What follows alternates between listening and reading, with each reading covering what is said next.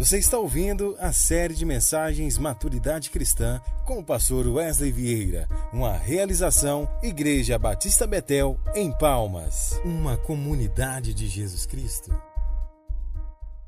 Romanos capítulo 12. Nós vamos ler a partir do verso 3. Romanos capítulo 12, a partir do verso 3. Você achou? Achou? Amém. Romanos 12, 3. Eu quero pedir a você que prepare o coração do seu pequeno, da sua pequena, para a leitura da Bíblia, para que ele já vá se acostumando com esse ambiente. Prepare o seu coração também. Se você não está esperando nenhuma ligação urgente, se você não está esperando nenhuma resposta urgente, então desconecte seu celular. Nós vamos focar, tá bom? Vamos lá, Romanos capítulo 12, a partir do verso 3. Diz assim a palavra de Deus: Por isso, pela graça que me foi dada, digo a todos vocês: ninguém tenha de si mesmo um conceito mais elevado do que deve ter, mas ao contrário, tenha um conceito equilibrado, de acordo com a medida da fé que Deus lhe concedeu.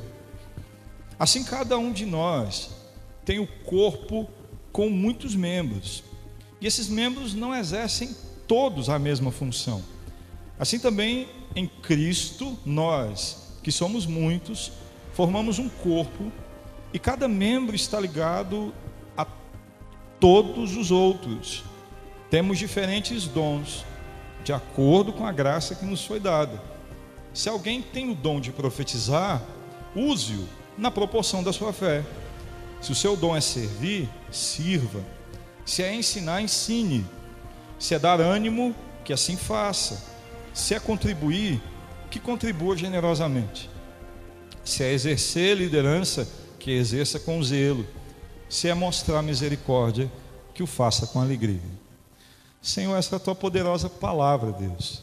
Então, somente a leitura dela já nos bastaria para a edificação.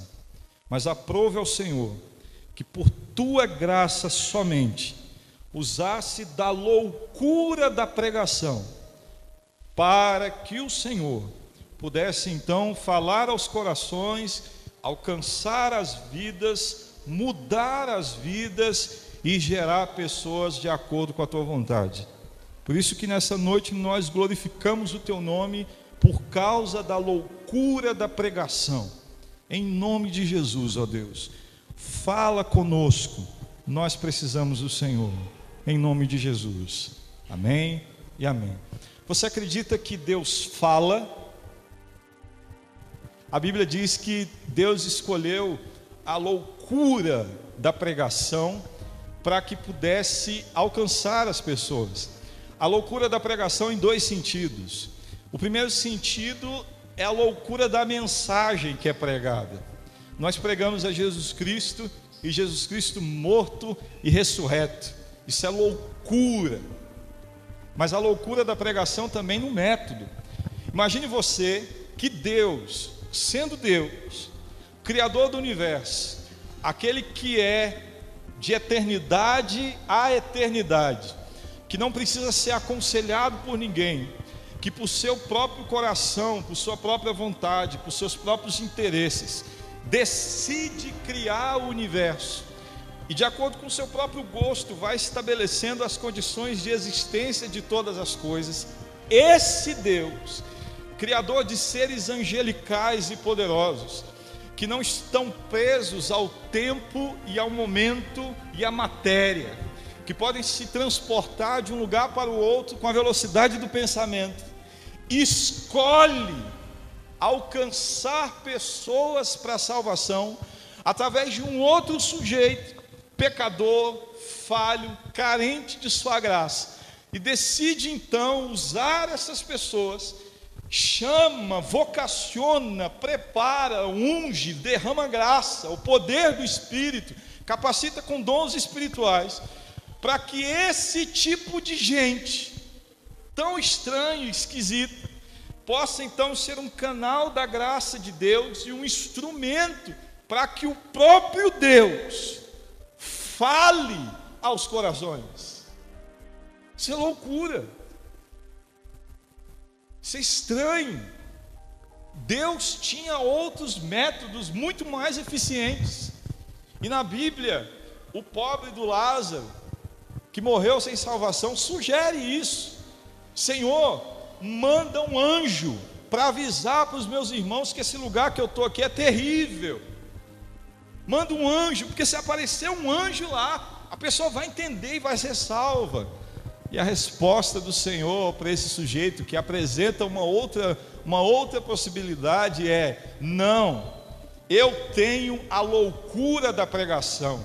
Eles tiveram a lei, eles tiveram os profetas, eles tiveram a loucura da pregação e não entenderam. Deus usa a loucura da pregação. Então, se você está numa igreja bíblica, toda semana o próprio Deus fala com você. Amém, irmãos? Então, exatamente agora, não por mim, não por absolutamente nada que eu tenha ou possa ter, mas tão somente pela graça de Deus e porque Ele decide fazer as coisas dessa forma, eu lhe sugiro que você esteja com o coração pronto para que a loucura da pregação também possa alcançar o seu coração nessa noite. Na semana, nas, nas quatro semanas atrás, nós lemos a primeira parte desse texto, capítulo 12, versículo 1, 2 e 3.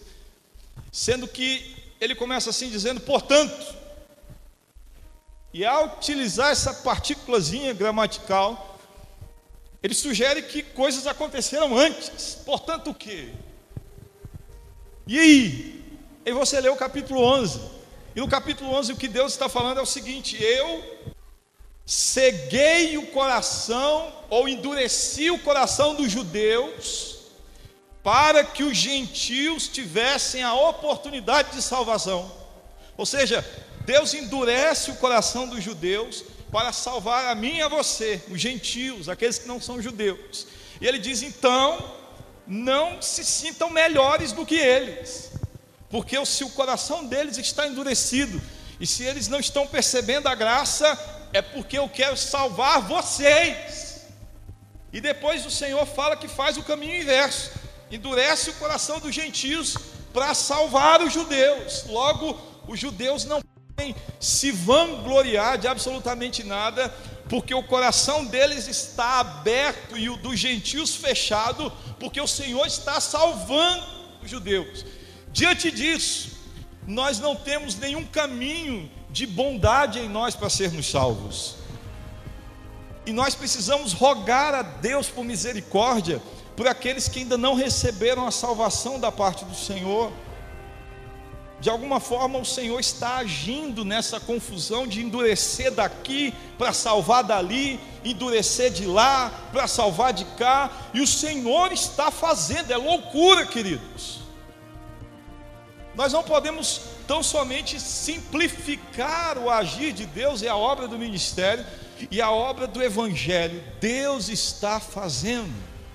Depois que ele explica isso, ele diz: então, portanto, já que eu estou fazendo essas coisas e de graça vocês receberam a oportunidade da salvação, vocês que foram salvos, apresentem os vossos corpos como sacrifício vivo, santo e agradável a Deus, que isso é o culto racional de vocês. Deus está pedindo um culto de nós. Então observe, a carta de Paulo aos Romanos, do capítulo 1 até o capítulo 11, ela é doutrina. Ele vem explicando os elementos da salvação, a carência humana, por que o homem é caído, o que a imagem caída do homem gerou nos outros corações como que nós recebemos essa imagem caída de Adão, como Jesus é o último Adão, e como a salvação nos alcançou, e como essa salvação da graça é maior do que a lei, até o capítulo 11. Mas do capítulo 12 até o capítulo 14, 15, o Senhor agora não está, a, a, o apóstolo Paulo não está mais agora doutrinando ninguém, ele está apresentando como que esse sujeito, essa pessoa, esse homem, essa mulher, que foram alcançados pelo Evangelho agora devem viver. No capítulo 12 em diante, o apóstolo Paulo diz: Nós devemos, se somos cristãos, se esse Evangelho que nos alcançou, se Jesus fez esse movimento todo para nos alcançar, então nós precisamos entender que existe um jeito de viver. A minha tristeza é muito grande e eu fiz questão de abrir mão de redes sociais por causa disso. Mantenho ainda minha conta do WhatsApp por necessidades com a igreja. Porque se não fosse assim, eu também saía do WhatsApp. Abri mão de Facebook, de Instagram, abrir mão dessas coisas, pela tristeza em perceber que nós podemos ser cristãos ou crentes com C minúsculo, no sentido de que eu tenho um jeito de ser crente, e esse jeito é meu, e eu posso ser crente do jeito que eu quero. E o pior, eu posto isso para todo mundo ver. Então não importa o tamanho, o comprimento, a largura da roupa que eu visto, eu sou cristão. E ninguém tem nada a ver com isso. Não importa as frases, os dizeres, as palavras que eu escrevo lá. Eu sou cristão e ninguém tem nada a ver com isso. Não importa quem foi eleito, quem não foi eleito, quem estava na prisão, quem saiu. Eu falo o que eu penso. Eu sou cristão e não tem ninguém nada a ver com isso. E o que a Bíblia fala, irmãos, não é isso. O que a Bíblia fala é que se você foi alcançado por esse movimento de graça, que é mistério, logo você é um cristão. E sendo um cristão, precisa entender que o seu corpo agora ou seja, sua vida aqui, aqui, sua vida que os outros veem, sua vida que o seu espelho reflete, sua vida que sua esposa vê, sua vida que seu marido vê, sua vida que seus colegas de trabalho veem, sua vida que as outras pessoas veem, sua vida, seu corpo precisa ser apresentado como sacrifício vivo. Logo, não tem essa de ser cristão do meu jeito. Porque só existe um jeito de ser cristão: se obedecemos aos mandamentos do Senhor. E a nossa referência deve ser e só pode ser a Sua Santíssima Palavra. O mais interessante, não daqui, não daqui, gente de outros lugares é que quando eu tinha e eu acompanhava as postagens, eu estou de um jeito que nem status eu vejo mais. Sabe por quê, irmãos? Porque eu não quero morrer louco. Não quero. Eu preciso ter o um mínimo de sanidade mental. Não vejo nem status mais. Quer falar comigo, manda para mim. E olha, se for urgente, me liga. Porque eu não estou mais nem olhando mais. Não é raiva, não, é porque eu preciso manter um mínimo de equilíbrio na vida. E aquele negócio está me atrapalhando. É urgente, quer falar comigo? Me liga. Se você vê que eu não atendi, eu vou ver sua ligação, vou retornar para você. Mas o mais interessante é que tais comportamentos atribuídos a cristãos e a gente que tem o controle da vida em suas mãos, quando nós vamos ver o mínimo a grande verdade é que tais pessoas não se envolvem com a palavra de Deus na proporção em que a palavra de Deus possa de fato alcançar os seus corações e mudar suas vidas. É tão somente pelo viés do aplicativo, do versículo do dia, da caixinha de promessas. Não é pelo viés do devocional, do tempo separado e aqui eu preciso que você entenda uma coisa antes de eu partir para o restante do texto. Uma coisa que nós precisamos entender, irmãos, é que a ideia de seres multitarefas, ela é, está muito mais ligada a uma necessidade de mercado do que da nossa realidade humana. Nós somos seres que foram feitos para darem conta de coisas uma após a outra. Mas o seu aparelho, ele divide duas telas, que você pode ver uma coisa e fazer outra. Você é notificado pelo WhatsApp, pelo Facebook, pelo Instagram. Notificação é um termo jurídico, irmãos. No oficial de justiça bate sua porta e te entrega, ó, ao dia tem audiência. Você é notificado por esses aplicativos. Porque você tem que parar tudo porque você ainda não viu e tem muito tempo que você não vê as postagens, então você tem que parar e ver, atualizar, você tem que estar atento para as coisas que estão acontecendo, você não pode ser um se alienado. E nessa, nós adoecemos, sabe por quê? Porque você está aqui sentadinho, assistindo o culto, mas de repente o seu celular vibra, aí você olha, sua amiga, está de carro novo, e o seu carrinho é velho. Aí você fala: ah, bom. Seu amigo acabou de viajar com a família. Foi para uma viagem no exterior e o máximo que você consegue fazer é dar um pulinho em Belim, Sul. Você olha, isso já mexe com o seu coração, com suas emoções, seus sentimentos. O fulano conseguiu um emprego melhor. A Beltrana fez uma lipo o cicrano pôs cabelo, eu vou precisar pôr cabelo. Minha situação, né? As coisas vão acontecendo e de repente você que estava aqui não está mais. Por quê? Porque você está antenado, porque você está ligado, porque você sabe de tudo que acontece. As emoções que eram para ser emoções desse momento agora já não são mais. São da preocupação da notificação que veio aí no seu celular. E nesse momento, você acabou de perceber que está distraído. E essas distrações são fantásticas para te tirarem da conexão com Deus. Por isso, querido, é que nós precisamos entender que só existe um jeito de ser cristão: o jeito da Bíblia. E só tem um jeito de aprender o jeito da Bíblia de ser crente, lendo a Bíblia. E só existe um jeito de ler a Bíblia de forma suficientemente eficaz, separando um tempo. Aí você pode virar para mim e falar assim, pastor, mas eu não tenho tempo. Então você acabou de falar quais são suas prioridades. E elas não envolvem Deus. E se não envolvem Deus, parece que esse movimento da graça que alcançou ali, que alcançou aqui, parece que alcançou bem rasinho você. Sabe por quê? Quanto é que ficou ontem, hein? Libertadores? 2 a 1 um. Que jogo, hein, irmãos? Rapaz.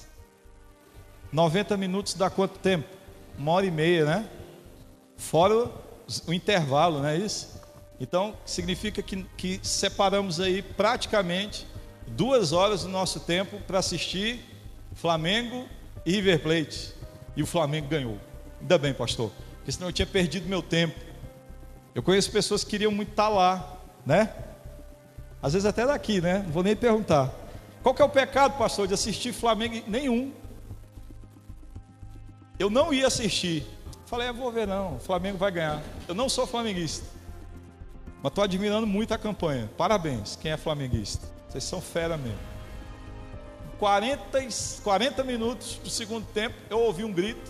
Foi assim, foi, gol do Flamengo. Fui ver, era gol do River Plate. Falei, gente, mas tem gente gaiato nesse mundo, né? Grito mesmo, grito assim, gol do River Plate. Aí fiquei assistindo, fiquei triste pelo Flamengo. O Gabigol foi lá e fez um. Foi lá e.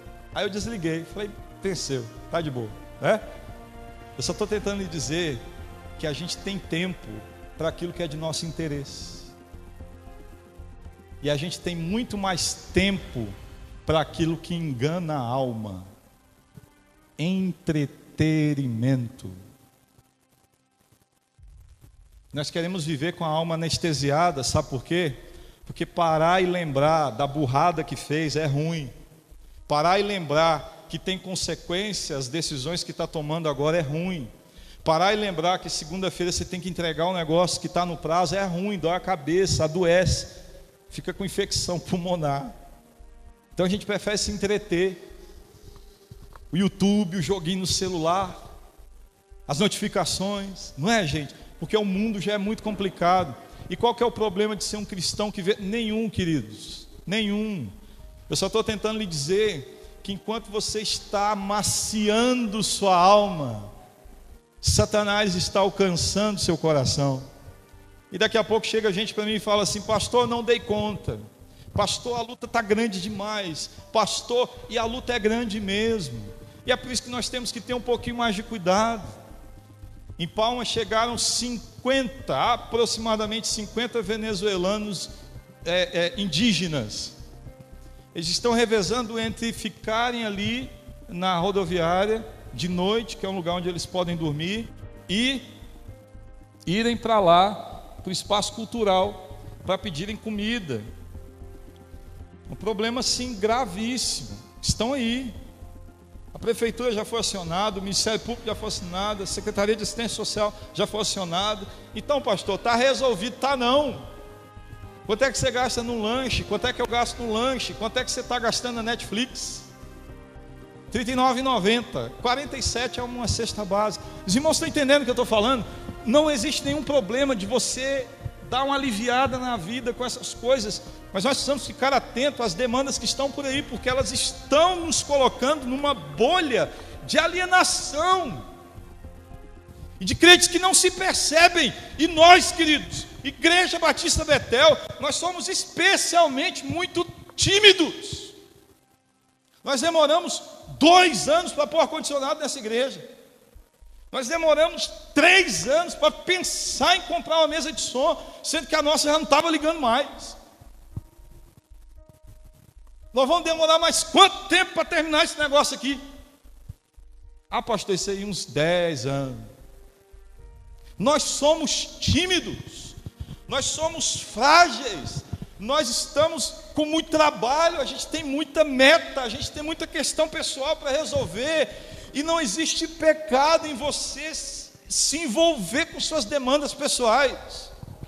Hoje, depois do culto, eu vou levar minha esposa para o trabalho. Para o trabalho? É. Ela trabalha em paraíso.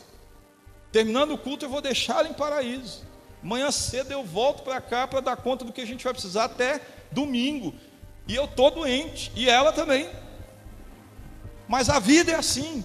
Quem é que vai parar para pagar minhas contas? Quem que vai parar para pagar as suas?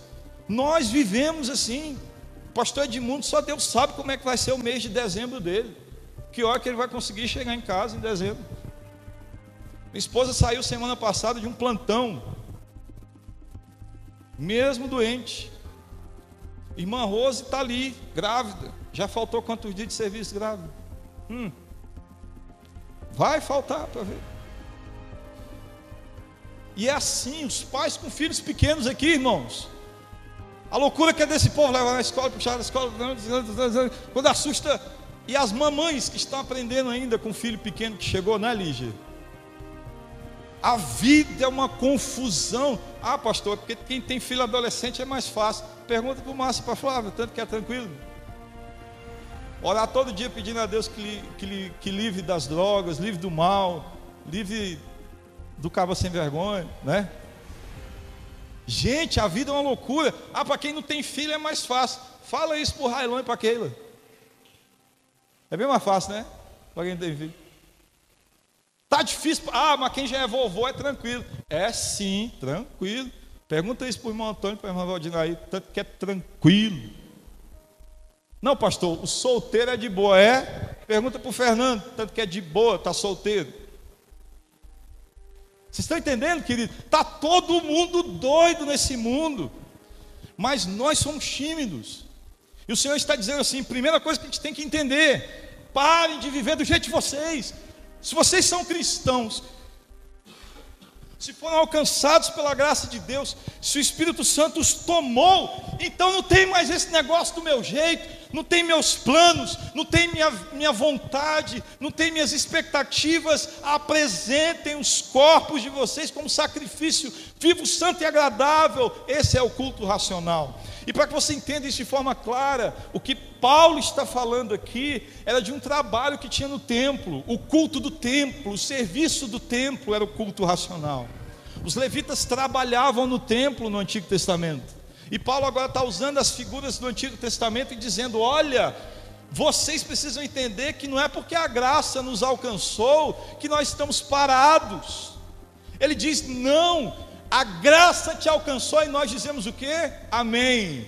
Alcançou, então agora trabalhe. Eu quero lhe perguntar uma coisa: qual era o objetivo de Deus ao salvar a sua vida e salvar a minha? Era que você tivesse tantos seguidores no Instagram. E me permita uma coisa, querido: ah, as redes sociais alcançam muitas pessoas, é verdade. Mas dessas pessoas que foram alcançadas, quem você está cuidando tete a tete? Parado para ouvir, tirou dinheiro do bolso para ajudar. Então não me venha com moagem. Papo de pregador de Facebook, papo de pastor que não tem rebanho. Nós precisamos ter muito cuidado com essas coisas. Tome cuidado com a vida que você expõe. Essa vida que você expõe, ela reflete o que? Seus interesses, seus propósitos, suas vontades, seus hobbies, suas atividades? Ou ela mostra Cristo? Se mostra Cristo, então convém que Ele e que eu então, se eu diminuo, uma das coisas que Jesus gosta muito é de pouca exposição. Vai orar? Vou. Entra no quarto, fecha a porta. E o teu Deus que te vê em secreto, não fica gritando né? nos cantos. Quarto, secreto. Sabe qual é a rede social que Jesus mais gosta? Chama-se oração do secreto. Essa ele curte. Tenha muito cuidado. Apresentou o corpo como sacrifício significa trabalho, serviço. E ele continua dizendo, capítulo 12, versículo 4, que é o texto que nós lemos, diz assim, verso 3: Por isso, porque nós estamos apresentando o corpo como sacrifício, nós estamos trabalhando. Por isso, pela graça, essa graça que nos alcança, que me foi dado Digo a todos vocês: ninguém tem de si mesmo um conceito mais elevado do que deve ter, mas ao contrário, tem um conceito equilibrado, de acordo com a medida da fé que Deus lhe concedeu. Queridos, preste muita atenção, olha aqui para mim. Os dois elementos que são responsáveis por gerarem salvação na vida das pessoas são fé e arrependimento. Diga comigo: fé e arrependimento. Sem fé e arrependimento não existe conversão. A Bíblia fala que Deus é quem dá fé para nós. E a Bíblia fala que é o Espírito Santo que gera em nós o arrependimento. Logo, a experiência da salvação não é uma experiência primariamente minha. Não sou eu que me salvo, não sou eu que me converto. Ele me enche de fé para que eu creia em Sua palavra e acredite em Sua palavra e ele me leva a uma experiência de arrependimento, para que eu seja levado à conversão. Os elementos da conversão são fé e arrependimento. Isso se chama graça. Mas a graça de Deus não vem sobre nós só para salvação. O que o texto nos diz é que essa graça vem em nós com um propósito claro. Então veja só, se o interesse de Deus em nossas vidas fosse tão somente a salvação, qual seria a forma mais eficiente de não termos desviados? Seria Deus, no momento em que nós recebêssemos do Espírito Santo, puf, recebendo, estou salvo, aleluia. Naquele mesmo momento ele já poderia nos matar. Porque qual a esperança do crente? Não é o céu? Quem aqui quer ir para o céu? Sério mesmo, quem quer ir para o céu? Quem quer ir hoje? Eu posso orar por você. Não? Você vai passar por uma experiência indolor. Hum? Não? Está tá entendendo o que eu estou falando? A gente quer viver, né, irmãos? Qual o pecado em querer viver? Nenhum. Mas viver para quê? Você vai viver aproximadamente quantos anos? Se viver muito e bem, 80. Vamos dizer 80? 80. Só o bagaço. Digamos que chega aos 80. Você hoje trabalha quantas horas por dia? E trabalha para quê? Para ter uma velhice tranquila, não é assim? Mas você acha que vai conseguir chegar lá como? Logo, todo o propósito de sua vida até chegar na velhice foi trabalho. Pastor, mas aí se não trabalhar não é preguiçoso? É. Se não trabalhar não paga as contas? É. Mas viver todo o propósito de vida resumido ao trabalho é muito triste. A Bíblia fala assim: louco! Essa noite pedirão a tua alma. Enquanto você está dizendo assim, olha o tanto de coisa que eu já consegui, eu tenho uma poupança legal, eu já guardei bastante dinheiro, está aqui. A Bíblia fala, louco, hoje você morre. E morrendo, o que, que acontece? Se hoje fosse seu último dia, você ia entregar a meta, entregar o serviço, terminar o trabalho, terminar o compromisso, ou ia desfrutar com as pessoas que você ama? Percebe os valores que nós estamos aí invertendo? Nós só vamos conseguir entender os propósitos de Deus se nós nos santificarmos e nos sacrificarmos e apresentar o nosso corpo como sacrifício vivo, santo e agradável a Deus. É vivo porque é nesse momento. Qual é o tempo e que momento que você deve orar e ajustar a sua vida e equilibrar seu momento devocional e ter vida com Deus? Agora. Exatamente agora. É o tempo e é o momento. Não espera para amanhã, não. É agora. É agora. Você sabe o que é graça inútil? Um teólogo alemão chamado Dietrich Boronieff. Ele viveu pouquíssimos anos porque foi perseguido pelo regime nazista e ele, ele trata no seu livro O Discipulado ele fala sobre um negócio chamado graça barata, que é uma graça que não muda a vida de ninguém. Você é cristão? Sou. O que, que mudou na sua vida? Bem, eu nem tinha tanta coisa assim não para mudar não. Eu já era legal, eu já era uma pessoa boa. Jesus não precisou nem salvar assim mesmo. Eu já estava meio salvo. Ele só precisava. E outros irmãos, que acham que sua salvação não precisa mudar a condição em que ele continua vivendo. Eu sou cantor de forró. Deus me, Deus me deu isso aqui. Então agora eu sou um cantor de forró crente. Glória a Deus.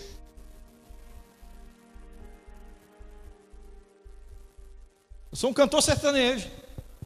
E quando Deus me salvou, Ele já sabia que eu era cantor sertanejo. Então agora eu sou um cantor sertanejo, crente. Que nós precisamos entender é que não existe isso. O Evangelho tem um preço e a graça não é barata. Graça barata é quando não gera mudança na vida das pessoas, e é quando as pessoas não se atentam àquilo. Ou então, queridos, quando nós somos crentes há tanto tempo que fomos anestesiados pela religião. Jesus mudou minha vida e me salvou. Que dia? Dia 12 de dezembro de 1978. E que dia maravilhoso. Pastor, eu era um negócio muito esquisito. Eu era um trem assim desgovernado. Jesus me salvou. É? E de lá para cá, que mais que ele foi mudando? Não precisou mais não. É? É. Aí eu pergunto para sua esposa, pastor, meu marido é insuportável um nojo de gente. Eu pergunto para sua mulher, pergunto para o seu marido, não, minha esposa é um negócio assim. Pergunto para os filhos, irmãos. E agora a gente começou a ter um trabalho com adolescente. É interessante ouvir testemunhos de adolescentes sobre seus pais. Pastor, você acha que. Hum. E filho testemunha muito bonito, viu? Testemunho de filho é bonito. Você está entendendo o que eu estou falando? Graça barata não alcança gente anestesiada. É gente que já sabe o final do capítulo 12, que já leu a Bíblia 2.474 vezes, mas que nunca foi impactado pelo Evangelho, nunca foi transformado pelo Evangelho. Paulo ainda diz sobre essa graça inútil. 1 Coríntios capítulo 15, a partir do verso 30. Paulo fala assim: Olha, a graça em mim não foi inútil, porque eu trabalhei mais do que todos esses outros apóstolos. Então o que, que Paulo está falando sobre a graça? A graça não foi algo que salvou o apóstolo Paulo e o fez salvo, sentado, satisfeito. A graça foi algo que salvou o apóstolo Paulo e o colocou no movimento do serviço a ponto de dizer que trabalhou mais do que todos os outros. Logo, queridos, uma coisa que nós precisamos entender nessa noite é que se fomos alcançados pela graça, precisamos colocar a nossa vida no movimento da graça. E o movimento da graça é o serviço, é trabalho e é trabalhar para o outro. Amém, queridos? E já que eu estou trabalhando para o outro, eu não tenho como servir o outro irmão se eu penso sobre ele que eu sou melhor do que ele, que eu sou superior a ele. E é isso que o apóstolo Paulo fala no capítulo 12, versículo 3: Por isso, pela graça que me foi dada, digo a vocês, ou seja, já que eu fui chamado para ser apóstolo, eu digo a vocês: ninguém tem de si mesmo um conceito mais elevado do que deve ter, mas ao contrário, tem um conceito equilibrado, de acordo com a medida da fé que Deus lhe concedeu. O que ele está dizendo é que você não precisa ser louco de não reconhecer suas qualidades, seus dons, sua condição financeira, reconheça isso e coloque tudo isso a serviço do Senhor para abençoar o seu irmão. Você é inteligente? Seja inteligente para abençoar o seu irmão e não para ser um sujeito que ninguém consegue conviver, chato, um nojo de gente. Você chegou lá, então ajude outros. Você entende sobre determinado assunto, seja alguém que oferece ajuda. Tenha um pensamento equilibrado. O texto continua dizendo: Assim como cada um de nós tem um corpo com muitos membros, e esses membros não exercem todos a mesma função, assim também em Cristo, nós que somos muitos, formamos um corpo e cada membro está ligado todos uns aos outros. Sabe o que é maravilhoso na palavra de Deus? Deus não está interessado em uniformidade. Logo, Deus não está interessado que você seja parecido comigo. Todo mundo parecido com o pastor. Que coisa horrível. Todo mundo vestindo parecido com o pastor. Nosso Deus. A barba parecida com o pastor. Pode até ser legal, né? Mas você está entendendo, querido? O que Deus acha legal, o que Deus fez foi a diversidade, irmãos. Deus fez a diversidade. E Deus fez cada um de nós diferentes. E o mais impressionante do Evangelho, da palavra de Deus, é que Deus continua tendo interesse, mesmo depois que você foi salvo e alcançado pela graça, e que sejamos diferentes. Imagine você, que nós ficamos na quarta-feira gente começou a ter alguns ensaios e na quarta-feira, é, de repente, a gente, o irmão passa aqui na porta e viu a luz da igreja ligada, já passava de 11 horas e a luz da igreja ligada. E no domingo pela manhã na assembleia o irmão vira e fala assim: Pastor, eu queria falar aqui, ia acontecer um problema. Eu já estou passando e tem duas semanas, a luz da igreja ligada até 11 horas da noite. Isso é complicado, gasto ar condicionado e tal. Esse irmão está certo, irmão? Está certo. De repente a pessoa que estava aqui falou: Não, pastor, sabe o que, que aconteceu? A gente estava reunido aqui com um grupo de jovens. E a gente ficou aqui até mais tarde, porque esse pessoal não era cristão e receberam do Evangelho e aceitaram a Jesus, e por isso que a gente ficou até mais tarde. E é por isso que a gente estava aqui. Até... Esse pessoal está certo? Tá também. Como é que a gente resolve isso? Não resolve. Salvou um, gastou a luz, gastou o ar, salvou o outro. Queridos, igreja é isso. Eu preciso entender que um está certo, o outro também está certo. A gente vai se misturando nesse movimento de aceitação, de graça, tendo o outro como superior, pensando coisa equilibrada a nosso respeito. Porque somos um corpo. E é interessante essa figura que a Bíblia traz sobre a igreja. A, a, a, a, igreja é uma construção, a igreja é um rebanho, mas essa figura do corpo é fantástica. E como figura do corpo, ele continua dizendo o seguinte, para que a gente possa encerrar isso aqui: temos diferentes dons.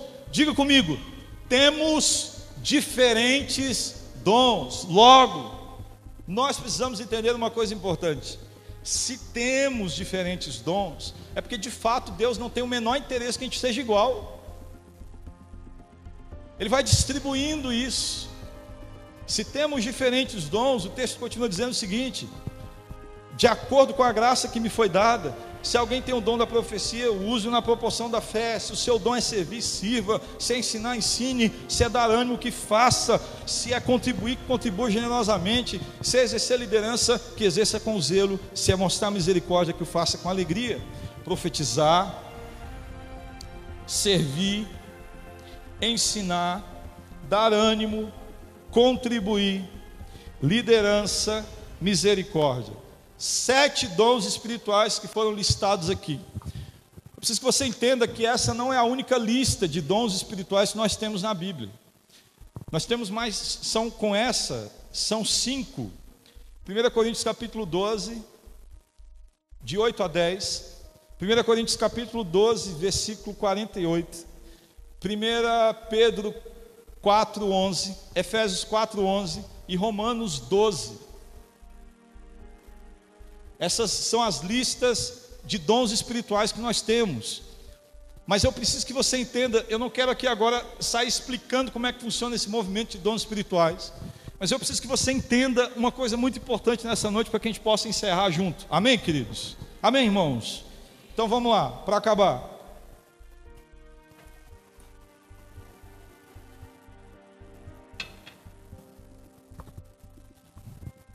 Deus te deu talentos, habilidades e características que te são próprias. Você tem. Você tem. OK? Eu, por exemplo, eu sou muito ruim de conta. Você pergunta assim, quanto que é 16 mais, mais 17? Eu fico assim, 16, 17. Ainda pergunta assim, hein, deu quanto mesmo aí? Eu sou muito ruim de conta de cabeça. Mas se você me pedir aula de matemática nas matérias que são ali, ensino médio, nível fundamental, eu sento o seu filho e ajudo na revisão. Entendeu? Está aqui meu sobrinho para deixar isso claro. Vou sentar, vou ajudar e vou, vou resolver. Eu não sei fazer conta de cabeça, mas eu sei dar aula de matemática. Isso é uma habilidade, Deus me deu, é minha, tá? Não dou para você não, é minha. Mas eu pego isso aqui e sirvo a você. Eu passei um período do meu seminário sendo sustentado com aula de reforço. Eu perguntava, tu tem filho? Tem, está em qual série tal? Ele tem dificuldade de matemática? Que menino que não tem dificuldade de matemática? Está precisando de reforço? Olha, tô, sabe de alguém? Sei. Eu. É, quanto você cobra? Uai, cobrava 60 reais por mês, irmãos. Nossa, não pagava nada. Aí eu dava as aulas de reforço. E Deus fazia isso. Você agora sabe exatamente que tem características e qualidades e dons humanos que te fazem capaz de fazer coisas que outras pessoas não fazem com tanta facilidade como você. Independente da área, você sabe que tem coisas que você consegue fazer melhor do que os outros. Isso é uma habilidade que é sua. E por que, que ela foi te dada? Pastor, é para o meu serviço pessoal. Não. Uma vez que nós somos alcançados pelo Evangelho, a gente aprende que tudo que temos é para servir a Deus e às pessoas. Só que aí, quando nós somos convertidos, o próprio Espírito Santo de Deus também nos dá um negócio chamado dom espiritual. E para que, que serve esse dom espiritual? Efésios capítulo 4, versículo 11, vem explicar que o dom espiritual é para que a igreja seja edificada. E o que é edificar alguma coisa, irmãos? É construir, é deixar firme, é deixar capacitada. Agora eu quero te perguntar um negócio aqui hoje à noite.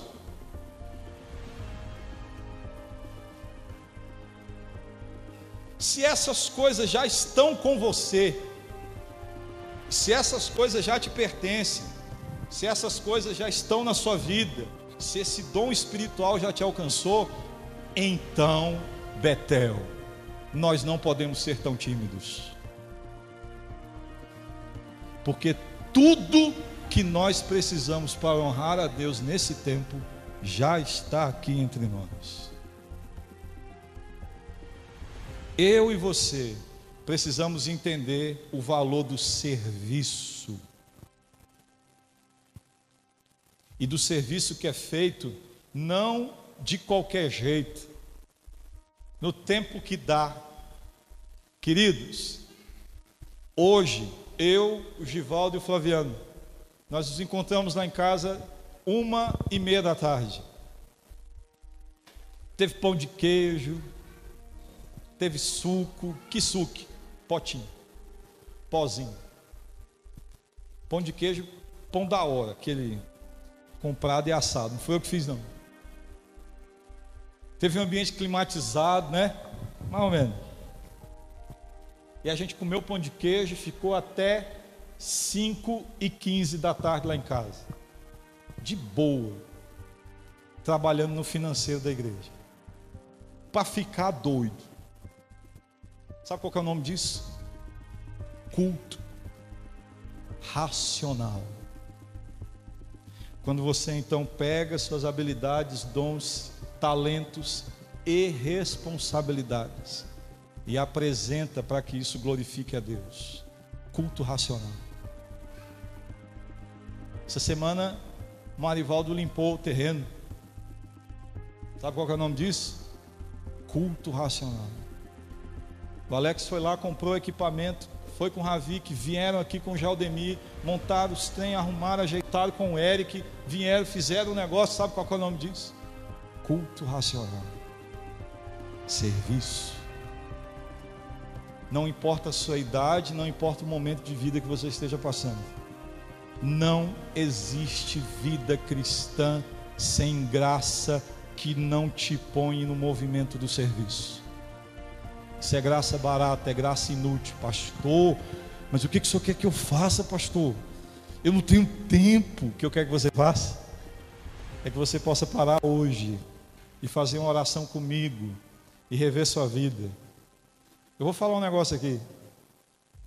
Você sabe o que eu inventei para ano que vem, irmãos? Inventei uma faculdade de psicologia. Começa em janeiro. Sabe o que significa? Que eu não tenho tempo. Mas sabe o que eu estou querendo te dizer? Nós precisamos alinhar todos os nossos propósitos de vida com o propósito do Senhor. E nessa noite, se você não tem tempo, se sua vida está muito corrida, eu vou te dizer, nós precisamos pedir perdão ao Senhor. Porque se nós não temos tempo para servir a Deus, para aqueles que são crentes e para aqueles que não são, no ambiente do templo e fora do ambiente do templo, se nós não temos tempo para servir essas pessoas com nossos dons, talentos e recursos, então essa graça que nos salvou não nos alcançou suficientemente a ponto de nos colocarmos no serviço. Nós precisamos servir, irmãos. Nós precisamos parar de timidez com o reino de Deus. Nós precisamos parar de mandar ofertas do que resta, do que sobra para a obra missionária. Nós precisamos parar de sustentar eh, questões como essas. Nós temos umas salas ali para serem construídas. Nós precisamos colocar o ministério infantil para funcionar. Nós precisamos de professores para funcionar em horários diferentes, escola bíblica. Nós precisamos que você venha para a escola bíblica. Nós precisamos parar de nos enveredarmos demais em despesa, em conta, que nos põe doido para trabalhar, porque agora a gente tem que pagar. Gastar menos.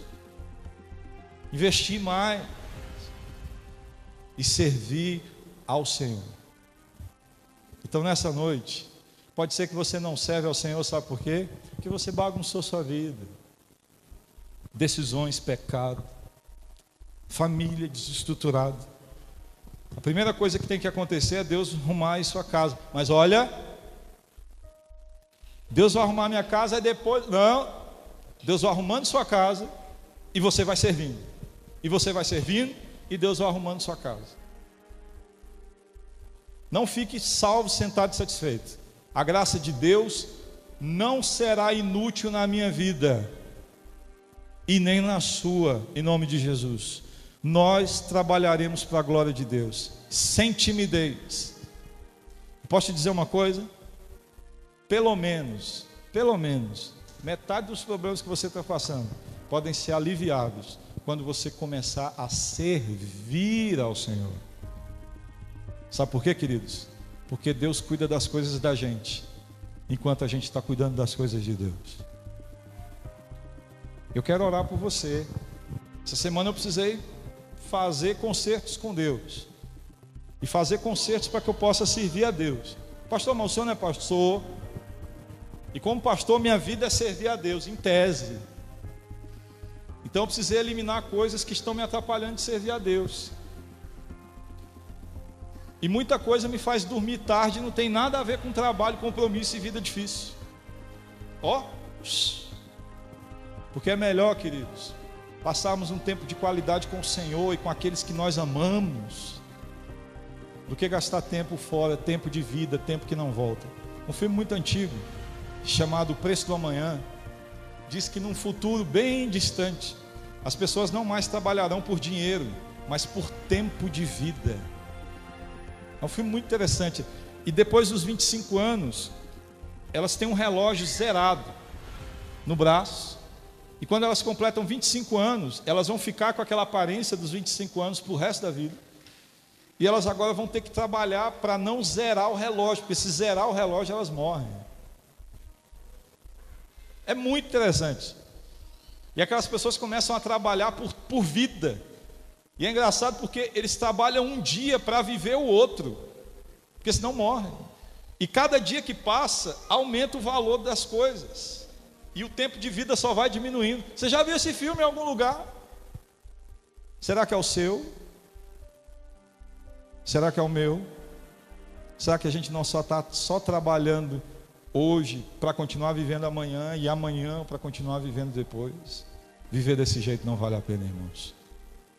Sem propósito, sem sentido.